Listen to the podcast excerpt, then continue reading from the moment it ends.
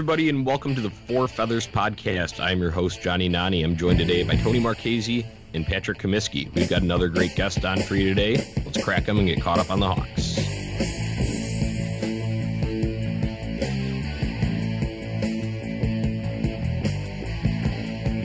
Good beer crack, guys. It's 10:30 in the morning. What's going on? I'm not going to change the format of you the intro. You can't change the format of the intro. It's just we're we're at a different time than we normally are when we're recording these. I think Pat Comiskey's over here making himself some eggs or something. What's going on, Pat? What's happening, guys? Good to jump back on with you. Yeah, it's 10 in the morning. I mean, if I wasn't currently on my way to work, I wouldn't have a problem cracking a beer right now. But uh, apparently, my job frowns upon that, so I guess we won't do it. We'll settle for coffee right now. But it is good. It's almost hockey season. We're seven days away. One week, gentlemen. I'm feeling good. I'm happy to be back with you guys and talk a little bit of Blackhawks hockey and excited to talk to this uh, new guest we got here on Four Feathers. How are you guys? Hey, Pat, I'm good. It's good to have you back on. Uh, unfortunately, we're not able to make the uh, Dave Bolland interview due to your work schedule, but um, you know I'm glad that we can have you on. Uh, you know, you line change in for Ron, so uh, you're over the boards. Uh, Ron's back on the bench, so um, yeah, just good to have you back and good talk hockey. And like you had said, exciting guest today. So Tony, how about you, man? How you doing? I'm just recovering from last night a little bit. Um, you know, you and I back out at the ballpark. Um, it was a good night. But uh, like Pat said, one week away from Blackhawks hockey. I was getting all the Twitter updates this morning, seeing that the uh, looks like the Hawks are over in Berlin, getting ready. I believe they've got their exhibition game there. Uh, was that tomorrow? And uh, yeah, I'm just I'm excited to watch some meaningful hockey. Um, preseason's nice and all, but I, I'm I'm ready for some meaningful hockey games. And more or less, I'm just ready to talk to our second former Blackhawk this week. Johnny, why don't you let the listeners know who we have on today? Yeah, Tone, we have Brent Sopel, 2010 Stanley Cup champion with the Chicago Blackhawks, uh, joining Four Feathers coming up. And we're joined by Brent Sopel here on Four Feathers Podcast. That's right, we've had two former Blackhawks players on the show this week, both of them Stanley Cup champions. Brent, happy to have you on here, buddy. How you doing today? Good. How you doing? Not too bad. Not too bad. Uh, we're gonna get right into it, Brent.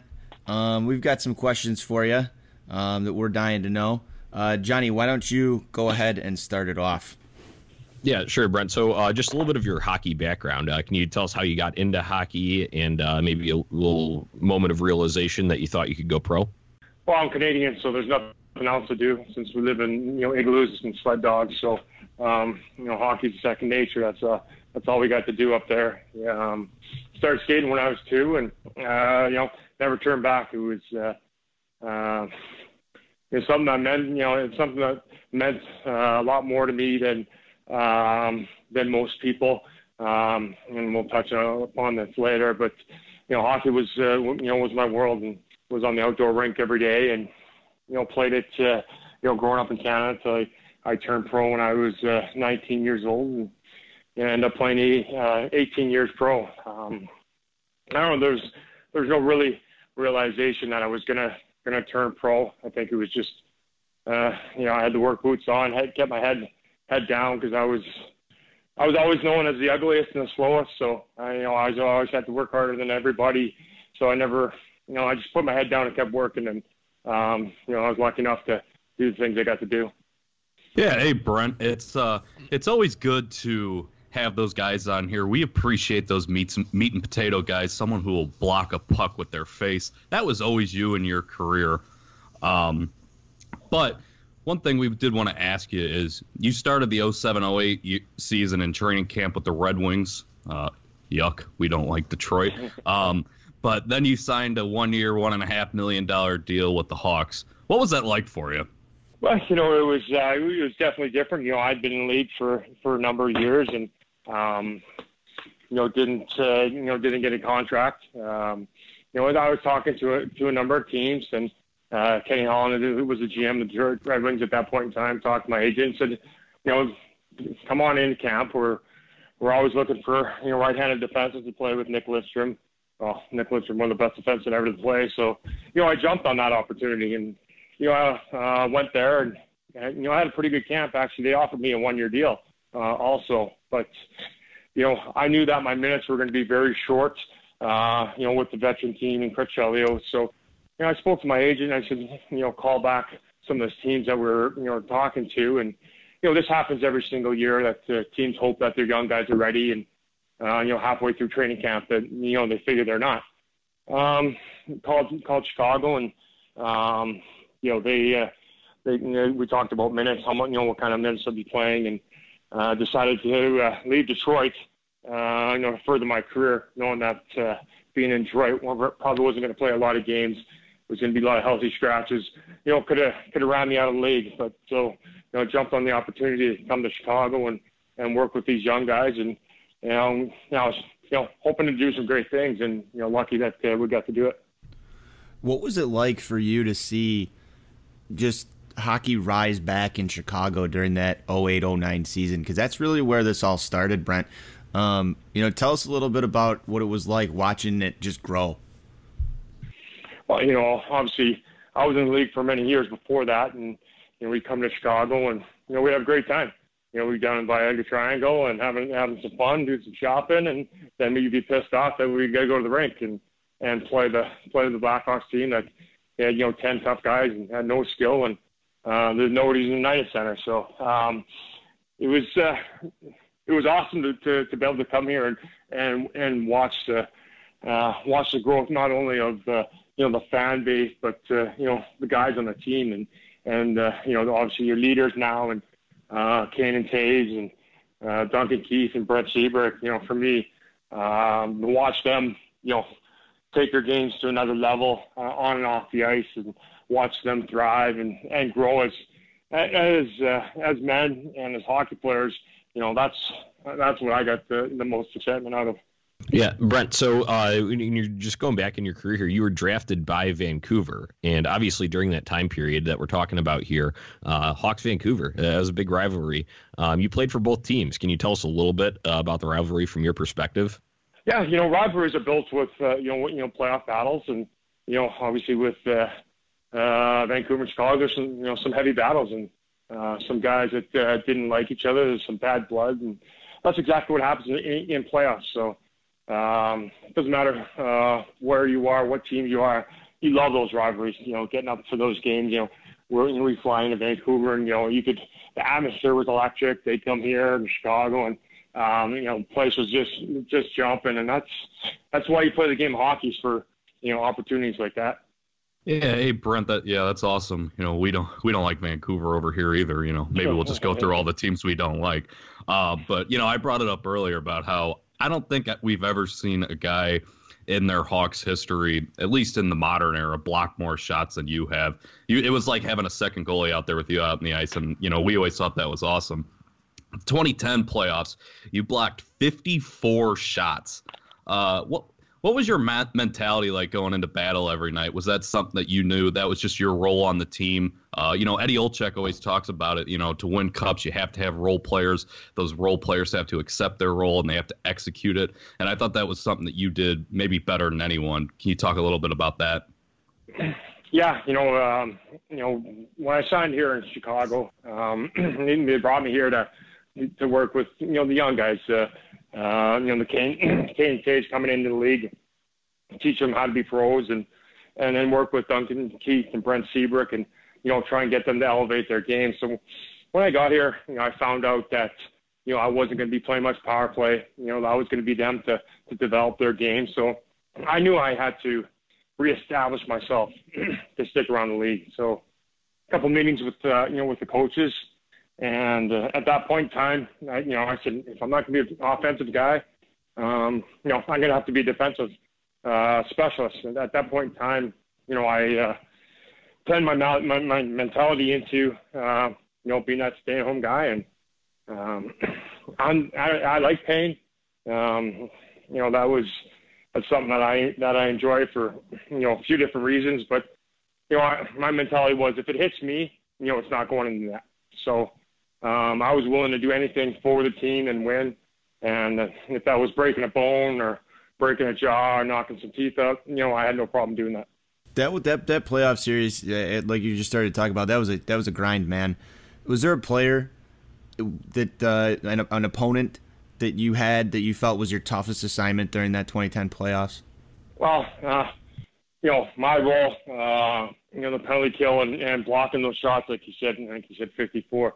Uh, we definitely would have been, you know, in the first round when you, know when I had Shea Weber, you know, tickling the rafters, trying to put the puck through me, um, time and time again. So um, from that from that point perspective, uh, he was definitely uh, a guy that wanted to to break every one of my bones on every one of his shots, and you know, uh, surprisingly he didn't. Uh, I'm happy he didn't, but that's uh, it's not a lot of fun watching those shots come at you.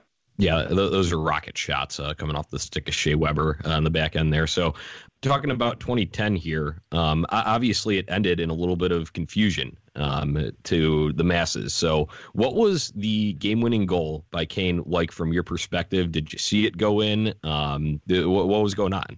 No, I didn't. I didn't see it go in, um, and I think I was uh, the last one that kind of threw my legs over the bench, and uh, I didn't celebrate one little bit. You know, I took maybe four or five strides on the ice, and I was looking back at the bench the whole time. And you know, my mentality was, you know, I'm an older guy, knowing this is probably this is going to be my only opportunity to to win. So um, I wasn't going to uh, celebrate until I knew 100%, you know, it was in, and I slowly kind of tippy toed on the ice with uh, with my head cocked back on the bench, and you know, obviously when we got the we got the goal sign, then it was uh, you know it was party time. Who yeah, has the puck? That's, a- that's my next question. Who's got that puck? Has anybody found that puck? yeah, I'm sure Pronger's got it. I guarantee. oh yeah, love it. Uh, you know, Pronger was you know, I think that was our common, that was our one enemy during that uh, Stanley Cup final, at least for Hawks fans, anyways, was Pronger. We kind of locked in on that guy, and that was someone that we did not like when Dustin Byfuglien threw him against the glass in the corner. I think that was one of the top moments of that series. Um, but after Kane's goal did go in, and you guys finally bring the cup back to Chicago, it had been a 49 year drought for the city of Chicago, winning a Stanley Cup. Uh, most people you know, most Hawks fans hadn't even seen it in their lifetime. What was it like for you and your teammates to bring it back to Chicago after that long drought?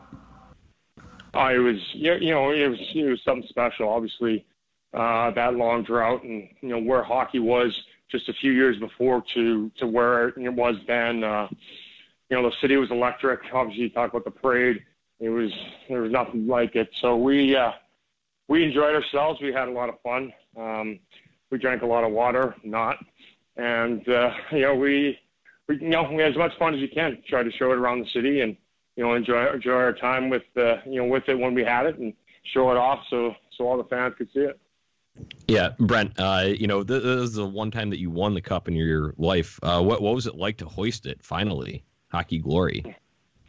Well, it was you know obviously as a kid growing up, you, you've won it you know uh, thousands of times in the outdoor rink and you know, things like that. So um, to finally, you know, actually I lift it, know that your name's going on there, and uh, you know you're part of history. You know, it's almost still surreal because you know hardest hardest trophy in all four major sports to win, and something that uh, I dreamt of my whole life, and you know finally to to do it was uh, you know was pretty special. Yeah, Brent, uh, the celebration. You guys get back to the locker room. You're popping champagne bottles, cracking beers open. You got any celebration stories you could share with us? What was it like to party with these guys after finally winning that that trophy, man? Well, it was you know it was just it, it was amazing. We were all you know really bouncing off the wall, you know, slamming beers back and just you know uh, sucking up the moment. The fact that you know what we accomplished and um, where we took that you know that team from uh, years before to there. So it was you know, nothing, uh, uh, nothing crazy uh, was going on. We ended up getting on the flight right after and, and going back to, to Philadelphia. But it was just, just to enjoy that time together. Uh, we, you know, we accomplished what, uh, you know, what our goal was, and you know, we did it in a pretty special form. Yeah, uh, I, you know, I've read a couple books. Um, I read Mark Lazerus's book about how, uh, you know, inside the Blackhawks and all those things. And he wrote in there that that 2010 team celebrated that cup like no other. I think there was, you know, that rumor floating around that you guys partied for like 15 straight days or something like that. So the first part of the question is, can you confirm that you guys did in fact party for a couple weeks straight? Oh yeah, and then yeah. then some. I think I think uh, somebody just released it that uh, you know we we partied the hardest out of anybody. Yeah, there was there was something there like Brad Marchand came out and said that when Boston won it the next year that they were trying to top you guys and then someone from higher up in their organization called down and told them, "Hey boys, it's time to take it back home." So I think you guys probably still hold that record. Um, but is there uh, any particular team celebration stories that you might want to share with us? I'm sure not all of them are PG-13, but you know maybe something you could say over the mic. You know, there was you know, yeah, you know, there's a lot of things that went on. Um, you know, just get off the bus, you know, with the cup and the the mounds of people that were that were everywhere, no matter where we went. Um, we had trains of people following us, and uh, just to see how excited that you know, the whole city was, uh, how the whole city embraced, you know, embraced that whole run, and no matter where we went, um, we had a great time no matter where we went, it was packed. Um, so it was just a, you know, it, it was basically one big city, the whole city, one big party. So it was, that was pretty cool. Yeah, Brent. So, uh, what, what did you do on your day with the cup? Actually, um, I had, you know, I had kids. Actually, I had, I had kids closer to age in Kane and Toews than they were to me. So, um, I was living in the northwest suburbs, and I actually kept it, you know, kept it there because, you know, my kids had friends, and teachers and stuff like that. So uh, I kept it local. You know, took it to uh, police stations and hospitals and you know, places like that. To, you know, while I had it, and then invited all my family from Canada and stuff down. And uh, yeah, again, we had one big party. Yeah, Brent, uh, it's the celebration, man. Just the whole thing seems, you know, surreal, and it's something that, uh, you know, you mentioned the whole city being a giant party, uh, keeping it, keeping your day with the cop local. Um, I want to jump back to the cup run though. Um, did you have any injuries that were going on uh, during that cup run? I know a lot of that stuff. A lot of guys are battling through some mm-hmm. some really tough stuff. Um, you know, what were some of the worst stuff that you saw in the locker room, man? What were some of these guys dealing with, and you, and you personally, if you were? Well, you know, um, so the last game uh, before the Olympic break, uh, you know, I fell on the board, so I ended up having uh, plantar fasciitis. So I was in a walking boot for I don't know what six or eight weeks. You know, so I want you know walking boot to the game. I took an injection. I think it was for 45 games in a row to play, and you know so you know I was hurt you know, every single game. You know from that plantar fasciitis you know on to you know permanent swelling I have blocking shots and you know guys there's you know some separated shoulders and um, I don't know if there's any broken bones at that point in time, but there wasn't one player that wasn't wasn't hurt know, everyone, everybody was. You, you know, you take that, you take a look at that year. We started off in Europe, came back. Um, you know, we had the guys go to Vancouver for the Olympics uh, to make that run. So, you know, some of those guys, uh, some of the good players, put a lot of hockey and put a lot of miles on their body, and everybody's hurting. So everybody's excited to win, so we could ice uh, ice their body from the inside out. Yeah, Brent, uh, you, you, guys were warriors. Uh, no other way to describe hockey players, I think. Um, but uh, we wanted to move on uh, a little bit here into more of your uh, personal story. Uh, you had hinted at it a little bit earlier, but your foundation, the Brent Sopel Foundation, um, and you have a great article up on the Players Tribune titled "Lost in My Mind" um, about your dealings with dyslexia. So, can you just give us a little bit of background on that for the listeners that may not have even heard of the article or not read it yet? Yeah, um, I was diagnosed uh, 10 years ago with dyslexia. Uh, how I got diagnosed is um, got my daughter uh, tested. She was struggling, and she had it, and that's that's how they uh, they you know realized that I had it. So um, was uh, had, you know had a tough time. I was reading at a grade four level in high school. You know, my education probably doesn't take me past you know past grade eight. Uh, so it's you know it's uh, the real world a struggle. And you know, when I first start, started talking here in this interview, I started, you know, I said hockey was more to me than just hockey. You know, it was a lifeline. And uh, I like pain is because you know the pain that I have inside me every day is something to, you know nobody will ever understand, and um, the fact that uh, I break bones, you know, didn't even mount to much much pain as I I feel in the inside every single day, and um, I was willing to block shots, put my face out there um, because I was afraid of the real world. You know, uh, when you struggle at reading and writing, and um, dyslexia is something that's uh, not talked about a lot. It's it's still new, but the other big portion of dyslexia is the self-esteem. Um, very very low self-esteem. Uh, people with dyslexia. So it was you know it's been a lifelong battle. Um, at least know you know what it is, and you know that's that's where I've you know started my foundation so I could advocate and try and uh, try and help every single kid that's out there that's struggling with me. I just pray that no kid ever has to you know feel the way I do every day. Yeah, Brent, why don't you you just kind of talk to us a little bit about how the foundation came together, and that was one of our questions. But do you want to tell us a little bit about some of the work that the foundation does? Yeah, you know, so you know, obviously a lot of it is uh, is advocating. You know, I'm on the phone with people from around the world because dyslexia is one in five um, have it. So you know, we're talking about 20% of the population. Uh, Two billion people in this world have it. Uh, it doesn't matter if you're you know male or female. It doesn't matter if you're from Russia, from China, from Canada. Uh, it affects everybody, and it's hereditary. So it's you know it's not going away. Um, you're born with it. We're born with our right brain uh, wired differently, so it's you can't take a pill or nothing to get rid of it. You know, there's something called uh, Wilson Reading Program, which is a way to you know kind of unwire your brain uh, to learn how to how to read. My daughter's better. actually in that um, right now, Brent. Uh, the Wilson Reading Program. Really? Yep. Yeah, it's uh, you know it changed my daughter's life, and um, so the foundation does a lot of advocacy. Uh, you know, I, I speak at a lot of events. You know, go around the world. I've been in the White House uh, twice and going back in November, working on uh, writing some bills. And then also we uh, we pay for teachers to get certified in Wilson reading. You know, there's two billion people out there with um, you know with dyslexia, but there's not a lot of you know a lot of teachers that can can teach it. So you know the foundation you know finds teachers, pays for them to get get certified so that they can you know give back to all the you know the kids with dyslexia one of the things that you guys are doing to um, you know raise money for the foundation is your annual celebrity golf outing which is coming up uh, next wednesday october 2nd so uh, the 2019 theme for it is drive for dyslexia. Um, you just tell us a little bit uh, about the event for maybe people that haven't heard um, about your annual uh, golf outing for this.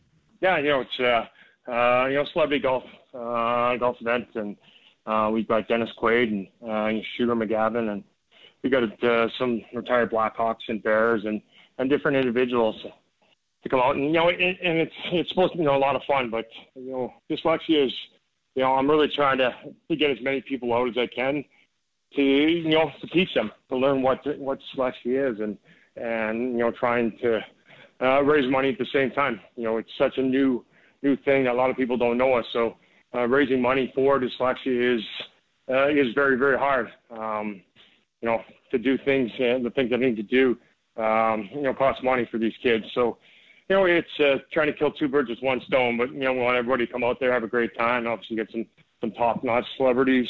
Um, hopefully, Mother Nature uh, holds off on us, and then uh, you know, after golf, we got a uh, after party uh, at Quarry uh, Pub in uh, in Lemont, just uh, like mile down the road from the golf course, and you know, to go there after and have some fun. And you know, uh, life's life's too short. Uh, you know, try and make the most of it. Try and have some fun. So, you know, trying to get uh, eh, as many people out there to have some fun, but uh, also be doing some dyslexia teaching to, to everybody as we go along too. Beautiful. That's that's awesome. I, I'm. Uh, it was really cool to hear you talk about some of that stuff, uh, and you know, it just kind of comes back to my my own personal life too, Brent, and then the Wilson reading program and stuff. I I literally drove to the school this morning and, and sat with my daughter's uh, teacher who does the Wilson reading program and um, you know learned how to help my daughter at home. So you know just you know that that really uh, that's awesome work that you're doing out there. And uh, I, I, know I believe uh, that there you still have tickets available for the after party. Is that true? Yes. Yeah. Okay. There uh, you can go on my website uh, uh, and you can purchase them, purchase them there and you know, come uh, listen to Dennis Quaid and uh, you know his band, and uh, come out and you know have some fun. Absolutely. All right, uh, Brent. One more thing that we want to touch on uh, before we run into our little segment called Slap Shots. We want to talk about the Blackhawks this year. Um, how do you think the team's going to fare this season? Well, um, you know they're gonna they're gonna be on the on the bubble. Uh, you know, making the playoffs. I think that uh, you know obviously the Central Division is uh, is by far the toughest division. Uh, you know, you get the Winnipeg Jets, Nashville Predators, Dallas. Um, you know, they've everybody's stocked up. You know, Colorado Avalanche. So uh, the fact that you're in the toughest division um, is going to make it make it that much tougher when you're playing them every other night. So I think you know they're going to be on, they're going to be better than than last year. Now is that going to be enough to push them over the edge and and knock one of these you know high power Central Division teams uh, you know out of a playoff spot? I'm not you know I'm not sure, but uh, they definitely have the work cut out for them. Yeah, I agree. You know, you look at this Central Division, it is stacked up. Obviously, uh, you played for Joel Quenneville. Uh, how big of a of a task do you think it is for this team to make the transition from Q, who seems like more of an in your face kind of guy, to Jeremy Colliton, who appears to be a little bit more laid back? Um, do you think that change was necessary for them? Do you think it's going to be difficult, or you know, just in general, what did you think about Joel Quenneville? Well, Joel Quenneville's second winningest coach of all time history for a reason, and you know, by far the best uh, best coach in, in Blackhawks history. And um, you know, anytime you change a coach you know, there, you know, there's change. You know, they bring in uh, different systems, and uh, the one thing with Joel is he uh, he could read the bench better than anybody. You know, he he could handle personalities, and you know, being a head coach, you got to handle you know 23, 24 different personalities, and you know, guys need things different ways, and you know, Joel's Joel's excellent like that. He um, he commanded you know respect, but he gave us a ton of respect back, and that's why everybody played. Uh, played the way they did for him and and got uh, you know got those three cups because you know um, everyone had to play hard for for Joe because you know there's that mutual respect uh, you know back and forth and but you know as as a coach you know you're hired to get fired at some point in time like he was here 10 years and um, you know it went down the way it did which I didn't like but you know he's in Florida and uh, you know watch Florida win a Stanley Cup here in the next couple of years. Yeah, I think we'd be okay with that. We're we're big Joel Quenneville fans over here, and uh, I know me personally, I, I absolutely can't wait for uh, that game when Florida comes into the United Center. Just so uh, you know, the fans are going to be that'll they'll be the Q chants all night. We can't wait oh, to yeah, show him sure. how much we appreciate him. So definitely looking forward to that. Yeah, Brent, uh, do you do you make it up to uh, the United Center and take in any Hawks games? No, No? no, no never. Um, you know, it's obviously I'm not going to fight the crowd. I'm not going to fight the parking, the traffic, and you know, um, I'm just not a fan of the the new NHL. Uh, I don't think it's fun to watch. I think it's boring. Um, so uh, uh, I don't uh, I don't uh, go take the time to go down there very often. All right, Brent. Uh, we are going to get into our uh, little quick hitter question uh, sort of segment here. Uh, like Tony had mentioned uh, when we were getting going, uh, they'll just be quick questions. Tony will ask them, and then you know just respond with you know what, what comes to mind first. So it's All right. going to be a little over the board, a little hockey, a little culture, a little food, you know, all that good stuff. So Tony, you Sounds can take it away with slap shots. All right. Favorite hockey player of all time? Chris Chavez, Best arena to play in? oh Joe Louis Arena. Beer of choice? I'm I'm three years sober. Uh, red or white Hawks jerseys? White, Funniest teammate that you played with in your career? Adrian Aucoin. Toughest player to play against? Well, there's many of different reasons, but I'll say Bob Probert. Uh, favorite sport besides hockey? Curling. Best place to eat in Chicago? That's a great question. I'm going to go with uh, Morton Steakhouse. Whose shot would you rather block? Ovechkin's or Chara's? Chara's. Loudest anthem you ever heard at the United Center? Well, Stanley Cup final. I think they all they all matched each other. Any secret or unknown talents that you may have? Zero. Kane or Toews? Toews. Favorite band? Metallica. Uh, White Sox or Cubs? Neither. Favorite Coach Qism? Can't be said right over the air. What's your favorite vacation destination? None. I hate going on vacation. Who do you think wins the Stanley Cup this year? Florida. When do you think the Blackhawks will win another Stanley Cup? Won't. All right, and that was slap shots. You just you just hurt Pat Comiskey right there. okay, you just took me down. All right, Brent. Oh. That, that that that was good. Uh, ran through a lot right there. Um, I think you and uh, Dave Bolland had the same reaction to the favorite coach Qism question, uh, which was, Oh, which was he's- excellent. He was. He had. He had some great ones. Uh, not- there there wasn't too many clean ones, that's for sure. All right, guys. You That's gotta, what we that's what we appreciate yeah, about him. yeah. Yeah. Oh, Brent, just well, one last thing before we wrap up. Uh, how's your golf game? What's it going to look like on the course uh, on Wednesday for you? You know what? Um, my golf game isn't isn't very good, um, but thank God it's uh, it's uh, a scramble, so you know it makes my game look that much better. There you go. It'll be a fun event, uh, regardless, um, and obviously for a great cause. So uh, we're looking forward to being out there, Brent. Um, it, will be a lot of fun. Uh, to this will be our first time taking it in. So um, obviously you've been doing it annually, so uh, it'll be cool to see what it's all about um, and how it runs. And um, I'm sure we'll have a good time and uh, excited to meet you in person. Yeah, I'm looking forward to uh, meeting you guys and having out there and yeah, having a great day. Yeah, absolutely, Brent. All right, uh, I think that's all we've got for today. Um, Pat, you have anything else? Yeah, Brent, just you know, one more time, obviously want to thank you, and uh, I think it's awesome what you're doing with uh, with your foundation and all that. Um, I don't think a lot of people get to truly make a difference in their life, and it you know, it seems like obviously you made a difference with the Blackhawks for our fans and helping bring the cup back to Chicago, and then you go beyond your career, and now you do it for something that personally touches you. So I think that's awesome, and uh, yeah, I just want to commemorate you. That's really cool, and uh, keep up the good work. That's that's really cool to hear. I you know I appreciate that, and you know life's been good to me. Uh, but uh, like I said, this, is uh, this is my purpose now, and uh, you know I get more out of helping these kids than I ever did playing hockey. Absolutely. Brent, thank you so much for coming on. I echo everything that uh, that Pat Comiskey just said. Um, you know, I, th- I think it's what, what you're doing is absolutely wonderful. You know, um, yeah, man, I, I'm excited to come out and uh, you know be out there to, to help cover the cause for you guys, and um, yeah, that, that'll be fun. I'm excited. Yeah, looking forward to it. Hopefully, Mother Nature uh, you know plays with us in, in a good favor, and you know we have a great day.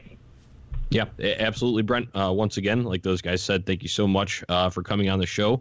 Uh, we really appreciate it, and we will see you on Wednesday. All right, thanks guys. Take care. And that was Brent Sopel, former Blackhawk and Stanley Cup champion. Uh, much thanks to Brent for joining the show. Uh, good to talk to another former Hawk uh, on the show, guys. Uh, uh, what were your thoughts uh, on the Brent Sopel interview? Uh, pretty cool talking to Brent. Um, I mean, like I said, it's pretty cool. We got to talk to two, two of the guys from the 2010 team uh, just this week. Um, but uh, I love the work he's doing with his foundation. I, th- I think that's really awesome that uh, he's got something going um, in retirement that uh, is doing doing some important work for you know a cause that, uh, like he said, not too many people know or think about. Um, so I really like that. I'm I'm excited, like you said, to meet him um, next week at his golf outing. So you know, awesome, awesome hearing dif- differentiating viewpoints too. I think uh, I know Pat, you weren't on the episode, but uh, I don't know, Johnny. Uh, we asked them some crossover questions. Uh, it was kind of cool to get the different viewpoints of of uh, Brent and Dave. You know, just how they experienced that cup run. Um, so I, I like that too. Uh, how about you, Johnny?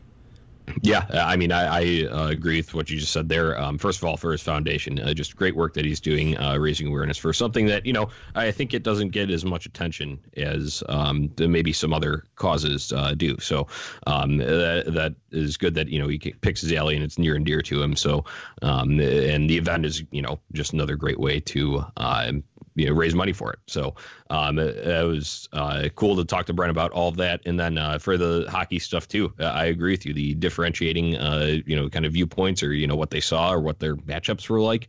Um, it, it, was, it was just interesting because uh, you know Dave Bolland being a forward, Brent Sopel being a defenseman. That's kind of why we asked him. Uh, you know, it was the hardest to match up against, and just imagine taking a Shea Weber slap shot uh, to your shins. That'd be rough. Yeah, it sounds like something I don't want to do. Yeah, I think I think my favorite part of that was obviously the great work he's doing with this foundation. That's really cool. Um, you continue to make a difference off the ice, even though he's not. I think my favorite part was when we asked him about Joel Quenneville, and you could tell that he's like just the ultimate Joel Quenneville fan. He's the truther. We asked him. We asked him when the Hawks were going to win another cup. He said never essentially. And we asked him who's going to win it this year and he goes with florida. You can tell he's he's in joel Quenneville's corner. I'm still in joel Quenneville's corner. You know i'm a hawks fan first but i'll be rooting for florida this year. They're over in the other conference anyways. You know it, it's really cool that um, you, everyone always talks about how close and together that 2010 team was. I think that has a lot to do with Q, and all those guys are still in his corner. And it, it almost seemed like like he even you know he came straight out and said it. He was really straightforward. He didn't like how that went down, how they handled it with Quenneville. I mean, you remember they they buried it into the news. Um, it was like election day or some something like that, and. Yep. I think that rubbed a lot of people the wrong way. It certainly rubbed the fans the wrong way. I I think I was, I, you know what? I'm still mad. I'm not as mad as I was when it happened, but I'm still pissed off. Um, you, you don't, you don't treat the second winningest coach, the guy who brought you your most successful run in franchise history, like that.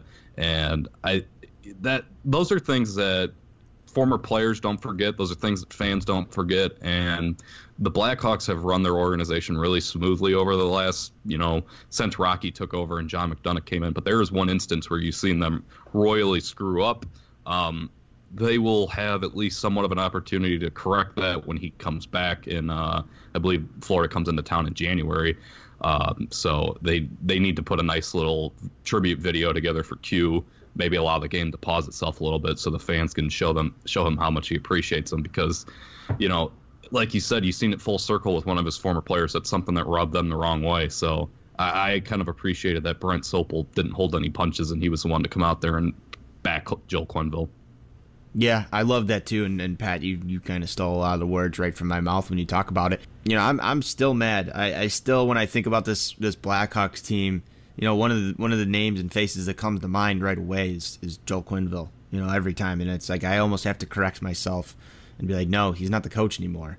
You know, it's just when I when I think about Blackhawks hockey, he's just he's right there, and uh, you know, like I, I sometimes I forget that Colliton even exists because I don't know if it's just the laid back mentality, and he's just not so in your face about everything.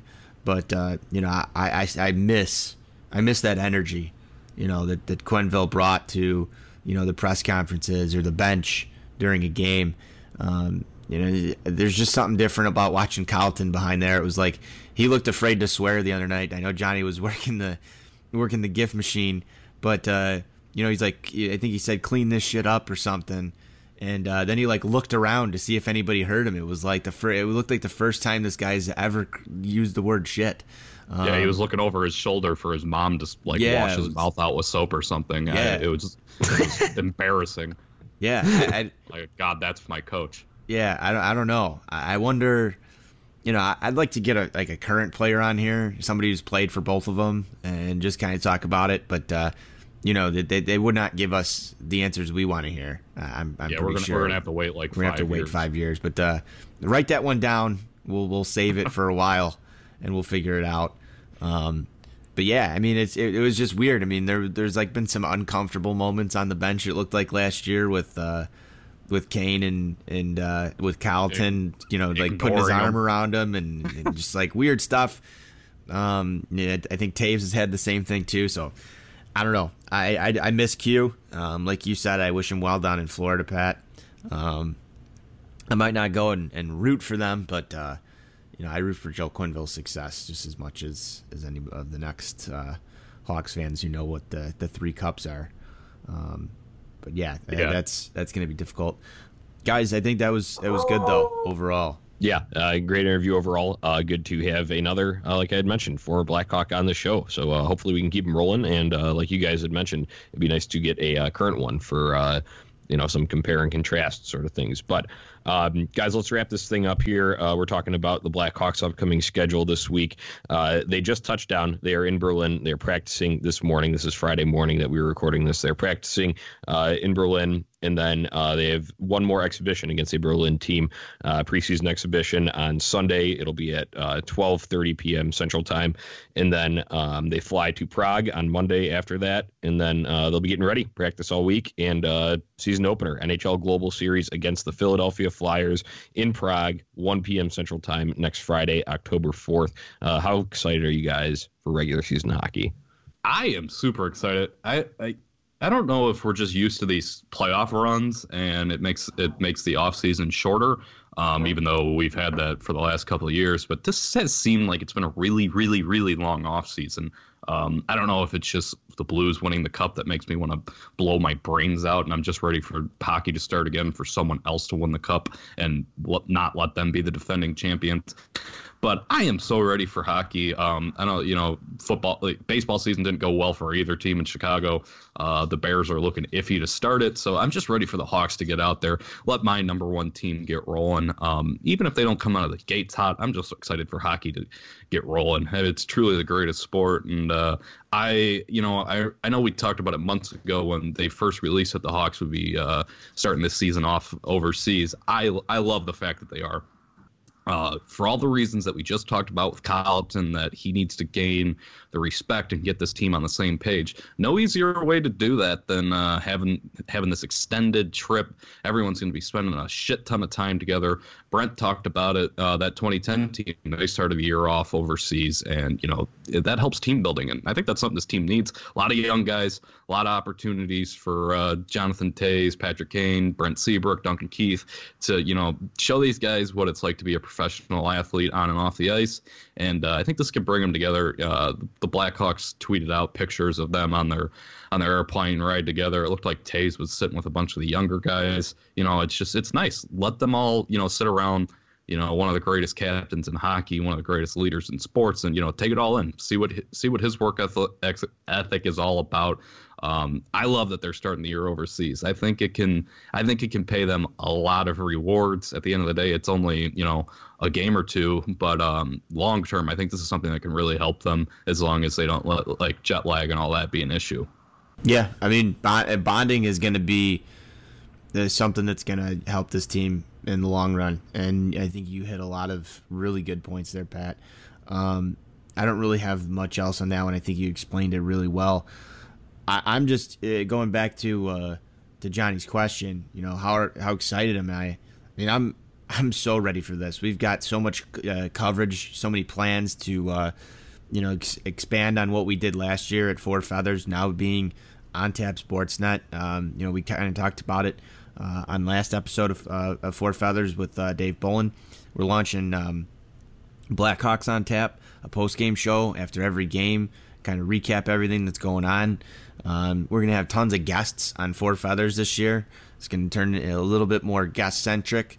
Uh, we've already started off right now, I think, with uh, two really big ones that, uh, you know, man, I, I, last year I wouldn't have even dreamed of having either of these names on the show. So starting um, off hot. Yeah, we're starting off the year hot, and I'm hoping that the Hawks do the exact same thing.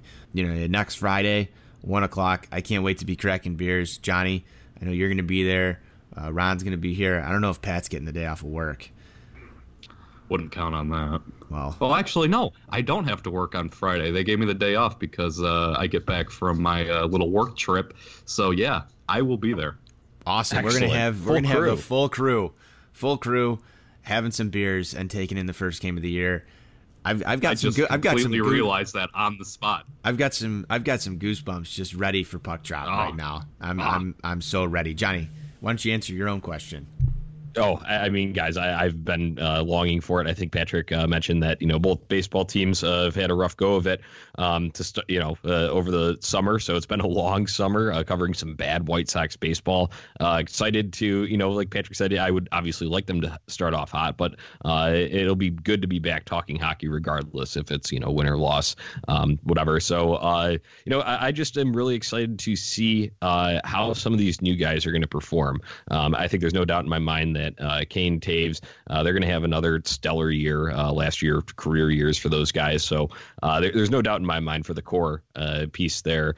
But uh, I think Calvin DeHaan and Olli Maatta guys are going to be two that I am watching very, very closely. And with Boqvist being sent down to Rockford to start the season, I wonder if that means Calvin DeHaan is going to be good to go for game one. I hope that's the case because he will be one of your, uh, in my opinion, one of your shutdown defensemen, uh, your one or two shutdown defensemen. So, uh, Olli Maatta, uh, I hope he stays healthy. Th- that's going to be big for him because uh, he, he was banged up over his last two years in Pittsburgh. A couple deep playoff runs that uh, you know take a toll on the body. We've seen it. Uh, we've seen Jonathan uh, ha- have a little bit of wear and tear on him after some of those cup runs, just for the sheer amount of minutes and ice that he has to cover.